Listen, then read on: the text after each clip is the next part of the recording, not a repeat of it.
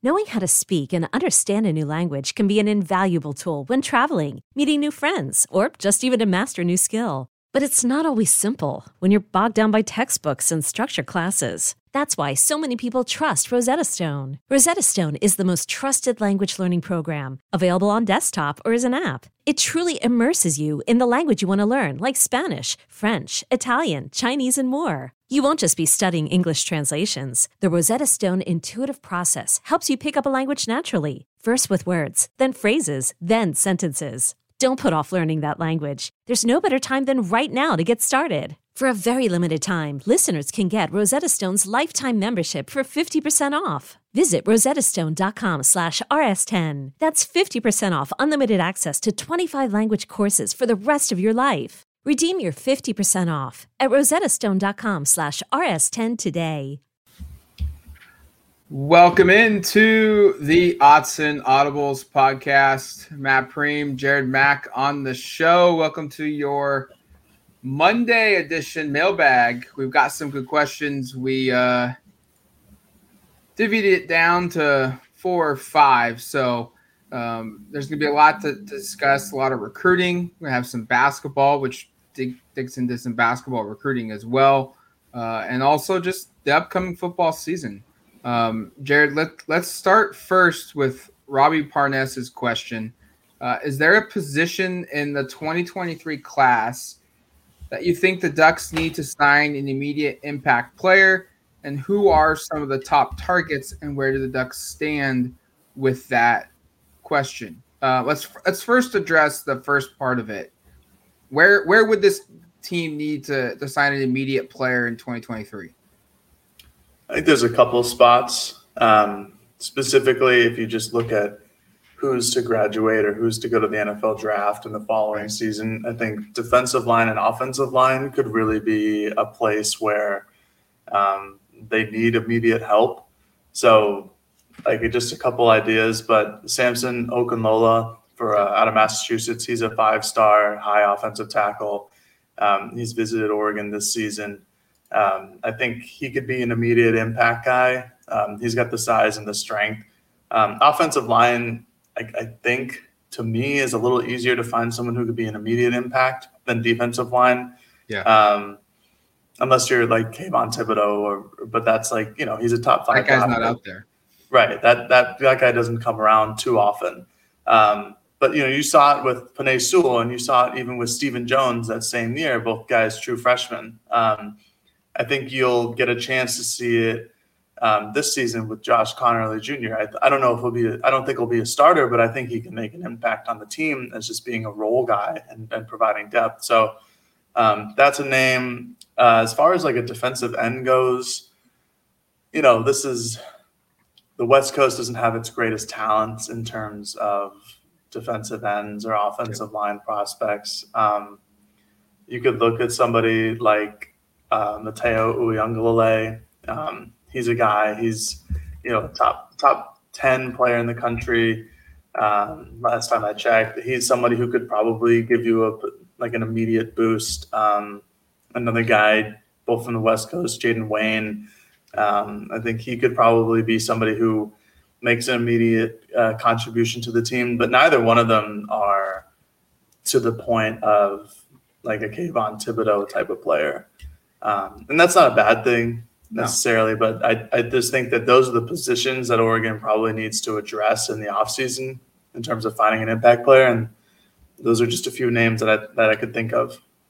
Ungale and Wayne, I feel like their freshman years, they'll be specialty players. Like, hey, you're we've seen it before. Uh, this may be a guy that doesn't hit your radar, um, but Kenny Rowe, when he showed up as a freshman, he was just a pure pass rush specialist, or a Devin Long, same situation. Um, and when their careers ended, they were you know three or four down defensive linemen. Uh, Dion Jordan was another one early on in his career, just a special, you know, pass rush type guy. That's how I look at Ungale and and Wayne. Is that I don't know if it's best, you know, particularly pass rush, but they feel like as freshmen, like they'll be really good at one thing. and they won't be really good at, at multiple things. And that's kind of what made Kayvon Thibodeaux so good. I mean, he was really, really good as a pass rusher, but he was also as a freshman pretty good against the run still. Um, I went with a different position. I, I think it's cornerback, defensive back. Um, there's not a lot of depth here in 2022, and they're going to lose a couple guys. I mean, they, they might see Christian Gonzalez go pro. You know, that he's going to be a draft eligible sophomore. Um, Bennett Williams and Jamal Hill uh, could also be gone. We know Bennett Williams will be because he's using his extra year of eligibility. Jamal Hill, he, I think he'll he will be in school for four or five years now. Um, he he could be a, a draft eligible guy. So I I look at him and I look at that defensive backfield and think there are their numbers are already low, and maybe Tucker and and Florence show up and Kamari Terrell show up and they're really good. Um, maybe Addison and Steve Stephens kind of you know push their way into that safety room where you feel real confident about them being on campus next year as stars. But I think right now, secondary, that's a spot where you could really need to add a couple guys. And you know, they've they've been able to sign or not sign, but they've been able to land Cole Martin, um, a, a four-star cornerback. Uh, I think that's a good start. Um, and then it's Caleb Presley from Seattle. Can can you get him to really take a hard look at you and and I know he's he's high on Oregon, but uh, can they can they make the move to become the top school there? Um, there's a couple guys back east or in you know the Southwest. Javien Toviano, um, most importantly from Martin High School in Arlington, Texas.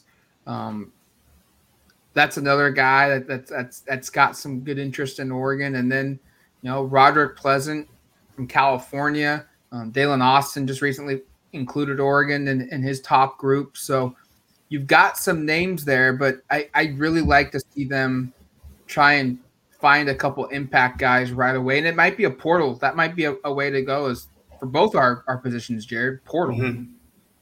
Yeah, and the portal is like it can be a luxury, I guess, when uh, if, if you miss on a couple prospects of a certain position group and then you really need some depth, you can always go after and go hunting in the portal. Uh, I think that's what Oregon kind of did with wide receiver and, and bringing in Chase Cota, um, a little bit with cornerback too, and bringing in Christian Gonzalez. But yeah, cornerback specifically safety was my like second or excuse me, my third option on like what position group needs to bring someone in because yeah, they they do lose a lot of kids. Um, they could be losing Hill, uh, Bennett Williams, Steve Stephens, and Bryan Addison, just yeah. depending on if, if if those players have good years or if they, frankly, if they don't want to do school anymore, which I completely yep. understand.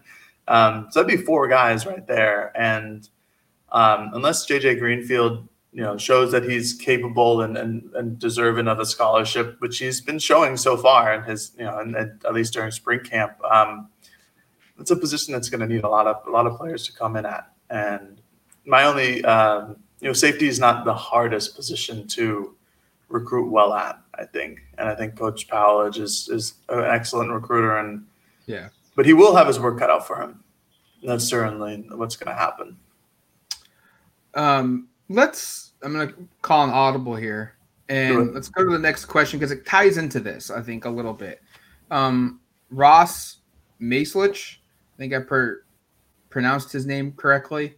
Uh, he's he asks which coach on Oregon staff do you think needs to do the best job on the recruiting trail in the 2023 class, given their state of their position group. Um, that kind of goes right into Matt Powledge in mm-hmm. the safeties room because, like you said, Bennett's gone after this season. Jamal Hill could go pro, and then Addison and Stephens, I think, are in their fifth years of college right now.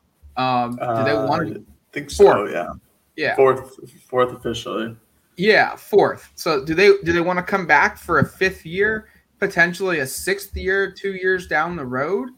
Um, like you just said, that that creates a lot of pressure of needing to find guys. It wouldn't be surprising to me if we see the defensive back position get the hit the portal next season. Um, try and load up on high school guys, and then try and add one or or maybe even two portal guys to that group as well. I, I think Matt Powledge is one. Um, I'll, I'll, I'll let you give your answer, and then I'll I'll have another name that I think has done a good job already in this area. Yeah, I think Matt Powledge is probably my obvious number one answer to this. Um, I think it really depends on what you find to be like the most important recruiting position group that it, like you think needs to come in for next year. Uh, you could look at this and be like, well, Kelly, Kenny Dillingham needs to have a good offseason because they need to have a quarterback, or Dan Lanning and, and Tosh Lupoi need to have a good offseason because they need to find defensive linemen, whatever the case may be. Um, but yeah, I, I, think more specifically, I think it's secondary. I think it's Powledge and Coach Demetrius Martin. I think those guys um, have the most limited amount of depth. I'd throw Junior Adams in there as well because wide receiver room, like as as talented as it could be, there's still you know not a lot of depth at all over there. Um, I think this is going to be an important offseason, most or most specifically towards Coach Martin and Coach Powledge, just because of the depth. Um, they have a lot of talent at their position group, like with Dontae Manning and Christian Gonzalez. You bring in the the Jaleels from Lincoln High School in San Diego. Avante Dickerson was a high star recruit coming out of high school. Even Kamari Terrell, who's more of a project, you know, there's a lot of potential in him at corner. Um, but I just listed basically everybody who plays the position um, yeah. which is not a lot of people. And you know, as is as does Darren Barkins, he plays there, and now I've listed everybody who does play there. So it's uh, Coach Martin, Coach Powledge are, are going to need like the biggest offseason possible to try to replenish the talent that are that will be lost and that they don't have right now in those rooms. The guy I'm I'm going with has already kind of answered the bell here, and that's Carlos Locklyn, Oregon's running back coach. Um, he assumed the job. He had one or two years of full time on field experience um, previously at Western Kentucky. They obviously did lead the country in rushing this past season, or or, or right there near the top. Um, that that matters a little bit. Um, but he, his hire it was certainly one of those who is this? I, I don't know who he is. Right. He doesn't he doesn't have a track record. I mean, obviously he he worked in an assistant role, off field role at Memphis. Um, he also did that at Florida State, but he was never a full time position coach. He's been linked to multiple guys in the NFL um, as a as a assistant's assistant coach, but never in his own position. Um, and he's answered the answered the call tremendously. I mean, he assumed a running back room that what when spring ball started, they had three guys. Um, they and one of them was coming off a, a massive injury um, in Sean Dollars. So like the the numbers there at running back were not good. And mm-hmm. all that Oregon has done since spring ball has started, it has had Noah Whittington. Um, they've landed the verbal commitment uh, from Dante Dowdell, which happened this past weekend. Uh, and then they've also gone into the portal um, at the end of spring and they added Marquise Irving, a Minnesota running back who's a four star transfer. So I, I, think Carlos Locklyn early on, like we haven't seen on field success yet, and that, that, that matters some, um, matters a lot, I should say. But in the offseason, I think Carlos Locklyn has done a really good job of re- reshaping the running back room and being able to kind of stock the cupboard a little bit. Oh, certainly. Um, just exactly like you put out. Uh, they had two major running backs in Cardwell and Sean Dollars, and then after that, it you know becomes a question mark after losing you know, Trey Benson and, and, a lot of others and Travis Dye in the offseason um, you almost lost Sean Dollars too. So yeah. that gives a that's another credit to, to Dan Lanning and, and Locklyn as a whole. Um, and then you know bringing on Marquise Irving and Noah Whittington out of the transfer portal is big. Um, Whittington was on Western Kentucky last year, Which I read that Dante Dowdell, his his stepfather, what he said about Western Kentucky leading the country and, and rushing. That's just just not true. they they led the they led the country in passing offense. They had just a million yards per game, 440 yards of, of passing offense a game, but only like 110 yards in the rushing. But that's just their offensive style. I'm sure Carlos Locklyn is a, is a tremendous coach and should have on-field success as well. But um, we watched Whittington a lot during spring camp uh, as the number three or number two or number one running back, depending on whatever group he was in. And he certainly looks the part to play Power Five football. Um, he's he's a little shorter than Cardwell in dollars, but he's still built well. He runs hard. You know, he had that 41 or 42 yard run in um, the spring game, I thought he looked explosive all spring long. Um, Bucky Irving, Marquise Irving, the transfer out of Minnesota, he had uh, 700, like 699 yards or 700 yards as a true freshman in Minnesota. Um, he runs really well. He reminds me of Travis Dye in the way that he runs, um, really slippery, shifty, whatever you want to call it. Um, to get him is, is huge. Uh, and then recruiting wise, Jordan James, Dante Dowdell, those are two four-star running backs yeah. from the South too. Let's let's be clear, um, Mississippi and Georgia. So that potential pipeline that I think everybody kind of dreamed about when they realized that Lanning was coming to Oregon, maybe hasn't happened on the defense side of the ball yet, but offensively with Locklyn and his connections down there, he's already putting in the work. Um, he's he wanted those two guys and he went out and got them. Um, at, at the time, Jordan James was, you know, all uh, all the twenty four seven Sports crystal ball predictions were to Georgia. He commits to Oregon. Um, for Dowdell, all the the crystal balls were for Ole Miss. He commits to Oregon. Um, I think Carlos Locklyn's done a done a fantastic job so far, and has really shown something out of the running back position coach that you know we haven't seen in a couple of years. All right, let's take a quick break. When we come back, uh, we'll wrap up this mailbag with two other questions on football and also on basketball.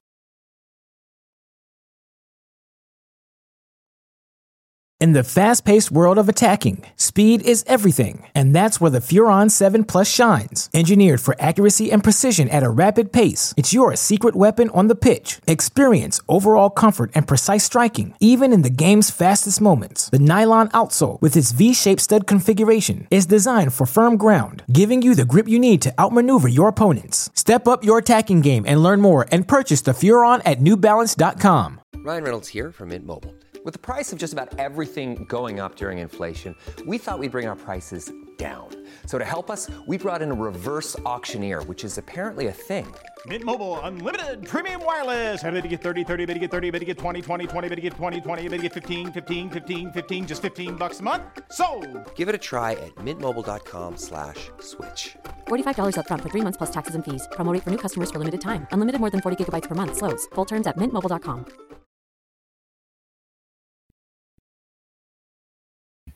All right, welcome back to the Autzen Audibles podcast. Um, Jared, choose your podcast adventure here. Do we want to go basketball first, or do you want to go football first?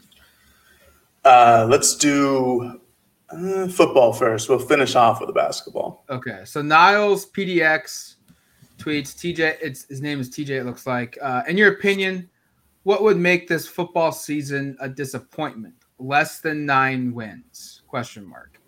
I think think if Oregon won eight games in the regular season and then got to a bowl game and won that for their ninth, I think I would come off the press box and interviews and start writing. And I feel like I would be a little disappointed. But the fact that they won the bowl game on, you know, they end of the year with a win maybe kind of carries me over a little bit. Um, if they go into a bowl game with nine wins and they lose, it's probably a bad feeling. Um, so I, th- I think that nine win mark is kind of the benchmark, and it's almost kind of depends on how you get there. Um, may, I don't know. I, I, I think expecting like 11 wins might be a little crazy. Um, that, that's a lot of things going your way kind of best case scenario. I don't think it's fair to expect that. 10 feels kind of like what you should do with this offense. But depending on how you get to nine, I might feel okay with anything below that, though. I, I would feel, man, they, they had a wasted year of opportunity. This is um, it's a tough one for me because nine wins is a good season, but we haven't seen any of this on the field yet. And I think what Matt brought up is like how you get there. I think that's a good, um, you know, recognition. Um, you know, in September when Oregon plays Georgia and then BYU, and like you know, in the same in the next in three weeks, four weeks, whatever it is, I think that'll be a true test. Um, I think the Georgia game is something to consider. Um, if it goes well, if it doesn't, then it may be like a bury the tape game. Um, but there, this is a, certainly a talented team. It's still, mind you, under a first year head coach, a quote unquote like first year play calling offensive coordinator, if you want to believe that. Um, there's a lot of first timers here. Um, it's talented, but there are still a lot of question marks. Um, there's still question marks on the offense and how they perform against a team that isn't their own. Um, defensively, I feel like there's less question marks, but there's still a lack of depth at corner and uh, safety. Um, injuries on both sides of the ball can always permit other questions to be asked. Um, so it's hard for me to say that nine wins would be disappointing. Right. Um, I think for the last couple of years, it's been like that's been the barometer of success, especially under Mario Cristobal and other than the 2020 shortened season, um, where I think, I don't know, would you consider the 2020 season disappointing? No. Kind of. I mean, they won the league. They They won the league on sort of a technicality. it's true. But they still won the league. This Um, is true. I don't know. I think 20, 2020 is kind of a lot like what I was describing with how you get to nine wins. Like Yeah. they got destroyed in the Fiesta Bowl, which really stunk and left Right. a sour taste in your mouth. But they won the league. But like you said, on a technicality, um, I don't know. I don't know how I would define 2020. Maybe a minor shade over to disappointment. Maybe it's it's tough to say it like right about now because even 2021 like was that a success? I mean, they still won double digit football games. They're still one of the you know the few teams, frankly, in the country to do that. I mean, but you know they got wiped in against Oklahoma and against Utah twice. So it's like, Yeah. is that a disappointment? So to answer the question, sure, nine wins is probably like the the over under of like a disappointing season or not. Um, it's just, it's it's a, it's just a hard thing to answer in my opinion. Like at this at this stage of the season. I could I could create a scenario where um, things go bad for Oregon early on, and yet I feel like they walk off the field at the end of the season feeling good. Because what if what if they do you brought up the BYU game as a as a potential loss. Like what if they do lose to Georgia? They do lose to BYU 2 weeks later. And then maybe on October 8th, they go to Arizona and they get upset by Arizona. And so now all of a sudden, we're looking at a 3 and 3 Oregon team going into the bye week in the middle of October. But they rattle off, let's just say, six straight wins. They get to the conference championship game. They win that one. And then they lose in their bowl game.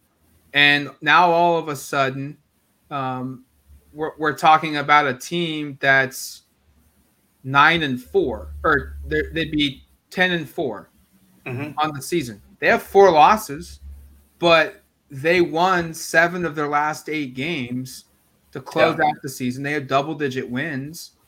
And It'd be it'd be the reverse of 2020. Yeah. excuse me. Yeah.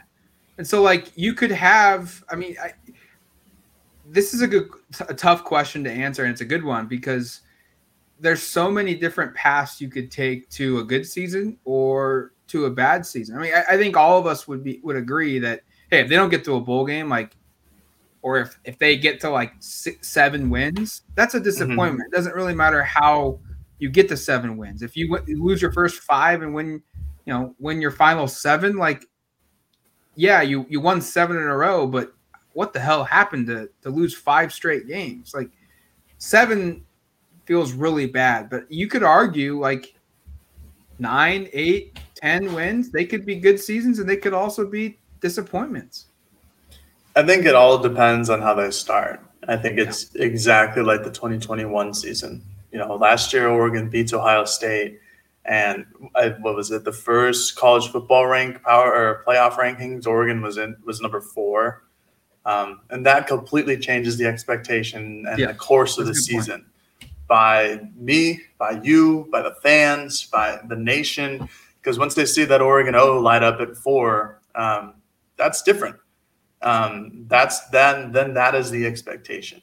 So they could have gone last year. They could have gone like eleven and two, and right. won the Rose Bowl, but finished fifth in the country like they did in 2019.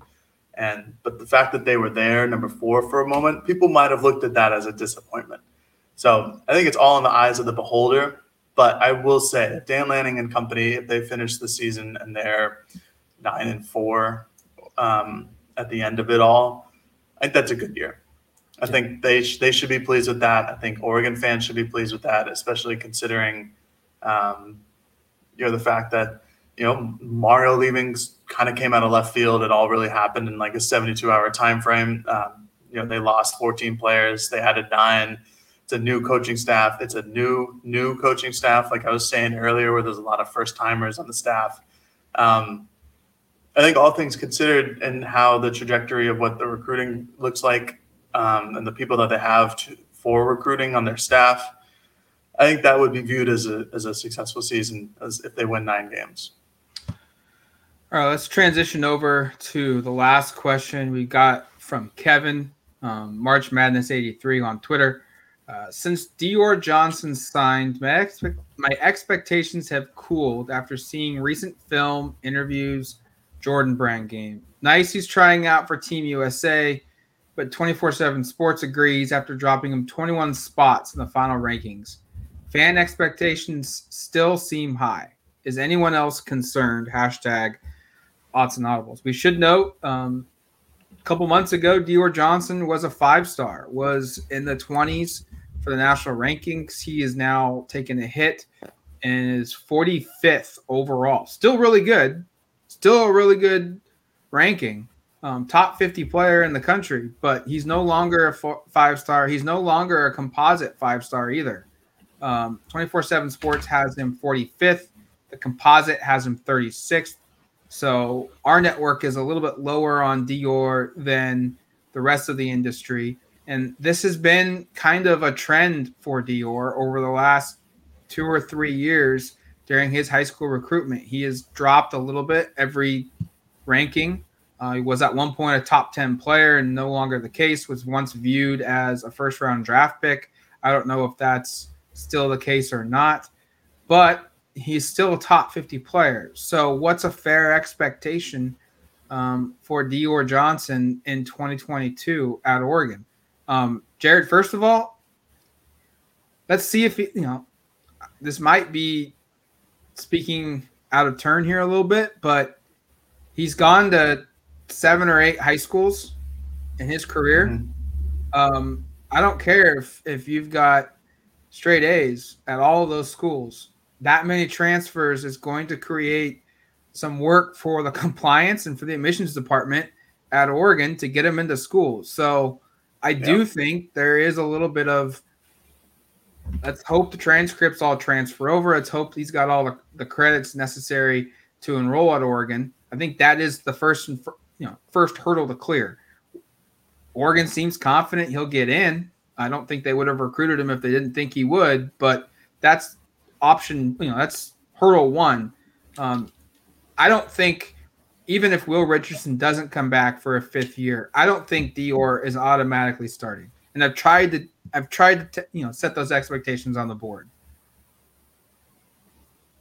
I mean, yeah, I don't think he'll be starting either. Um, he's yeah, he's a freshman, and, and although Dana has played freshman a lot in the past, um, which is always a good thing, I think. Um, you know, yes, he's got to prove it. It's as simple as that. Uh, I think the, the the high school transfers transfers and, and um, you know enrolling in Oregon and getting in. I think that's a legitimate issue. Um, we saw there was the same smoke and same buzz around Seven McGee because he did very similar things. Um, we also saw the same recruiting ranking development happen with Seven McGee. Yep. Um, I think yeah, that's a the, good comparison. Yeah, I, well, because McGee did the same thing. He, I don't know how many. I don't know if he went to as many high schools as Dior because it does seem like Dior is a two two a year guy. Um, but you know, Seven McGee was, I don't remember off the top of my head, but he was a very high four star at one point. He might have even been a five star. Um, and the same with Dior. But once they start transferring schools, that means you're not playing as much football or basketball. And Dior wasn't playing as much basketball and he wasn't as seen as other top prospects. So it's hard to keep this kid in the same place when you know that other people are seemingly just as good, even though you're not seeing Dior play, so they drop him. Um, and I think that's probably what happened to Dior. I still think he's a very talented player. I do think that he will certainly make a push to become a starting point guard to start the season. Um, he's 6'3, 180. He's like a very prototypical point guard mold for a Dana Altman defense and offense. Um, and still, I still think he's a very talented player. Um, and I still think he can make an immediate impact with him and Kel'el Ware. Um, but it's just going to be i think that, that that that first hurdle of him enrolling and getting into school i think that's going to be i think it's going to be big and i think that's going to be um, what's obviously what is going to put a hold on all of this if he doesn't get in because well he can't go to oregon. Um, but i think reasonable expectations is for him to earn the starting job at some point.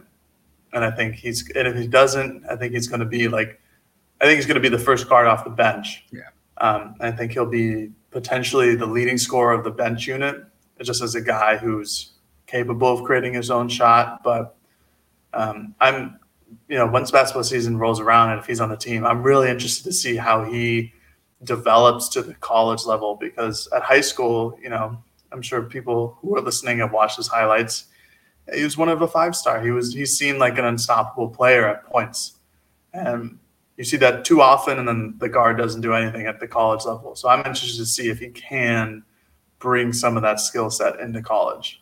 I, I I'm with you. I think the expectation is he competes for a starting job, but ultimately in the end he becomes kind of your sixth man, your microwave mm-hmm. off the bench. Um, I think and, that'd be really good. And you know, and I, I think I'm I'm taking into account here maybe uh, Will Richardson coming back. I mean, he's Richardson's not in the transfer portal. He did not get an invite into the G League Combine um, and the NBA Drafts Combine. So, you know, things would suggest it's it's better for Will to come back to school, um, mm-hmm. and he's not in the portal, so he'd have to get a waiver to go somewhere else um, at Oregon um, or be a grad transfer.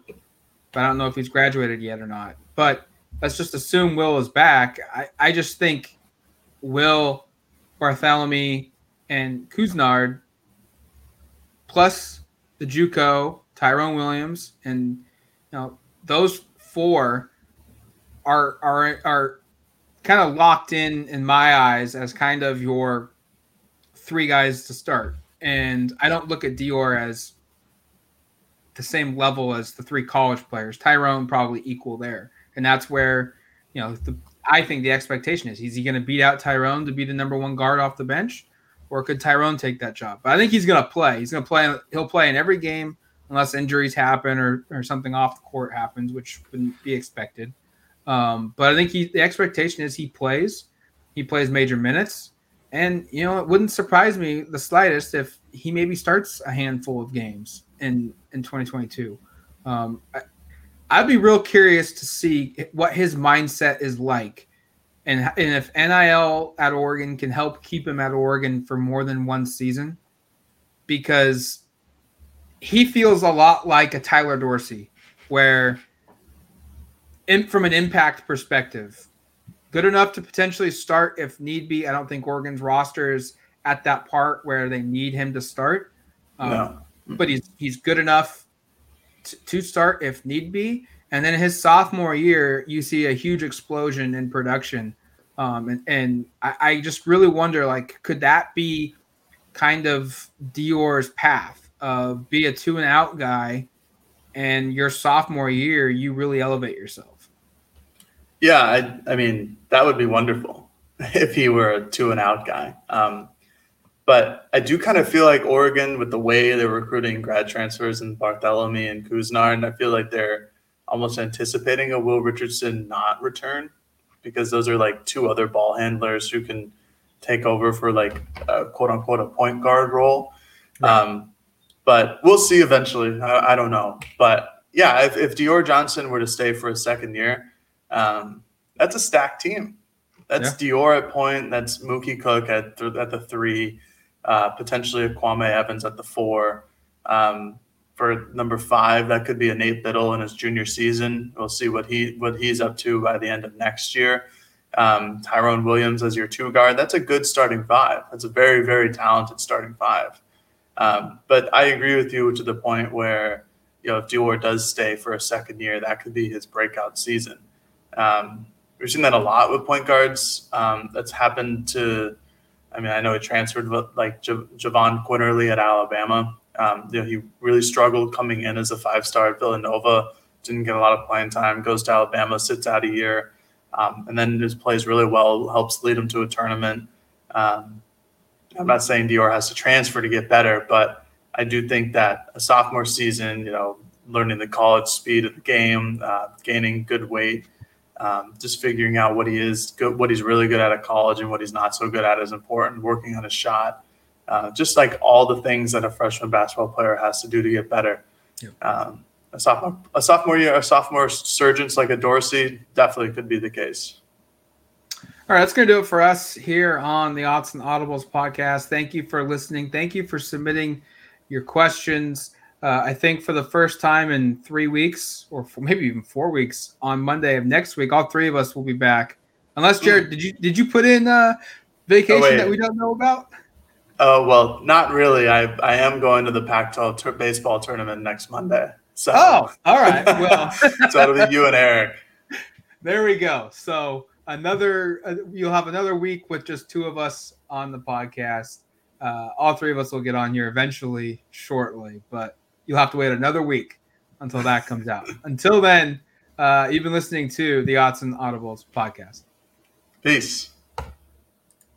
Old Man Winter here. If I had it my way, it would stay winter all year long. Short days, wind chill, black ice, and a good polar vortex. Oh, heaven! Wait, is it getting warm in here? Your cold snap is over, Old Man Winter. Spring has arrived. Spring. Spring is here, which means it's the perfect time to get away in the Hyundai you've always wanted. Visit the Hyundai Getaway Sales Event, where you can get great deals on all of our award-winning Hyundai models, like the tech-filled Tucson and Kona, as well as the spacious Palisade. Enjoy wherever you go with the peace of mind that comes with America's best warranty and three years or 36,000 miles of complimentary maintenance. But hurry in, these deals won't last. Add more joy to your journey at the Hyundai Getaway Sales Event. Now get 0% APR or up to 1500 bonus cash on the Hyundai Tucson. Now, during the Hyundai Getaway Sales Event. Offers end soon. Call 562 314 4603 for details. Celebrate and save at Ashley's anniversary sale. With hot buys, your choice of colors starting at just $3.99. Ashley Sleep mattresses starting at $2.50. Plus, receive a free adjustable base with select mattress purchases. And shop top mattress brands like Stearns & Foster, Tempur-Pedic, Purple, and Beautyrest Black with 60-month special financing. Only at Ashley. Subject to credit approval. No minimum purchase required. Minimum monthly payment, down payment, tax, and delivery may be required. See store for details.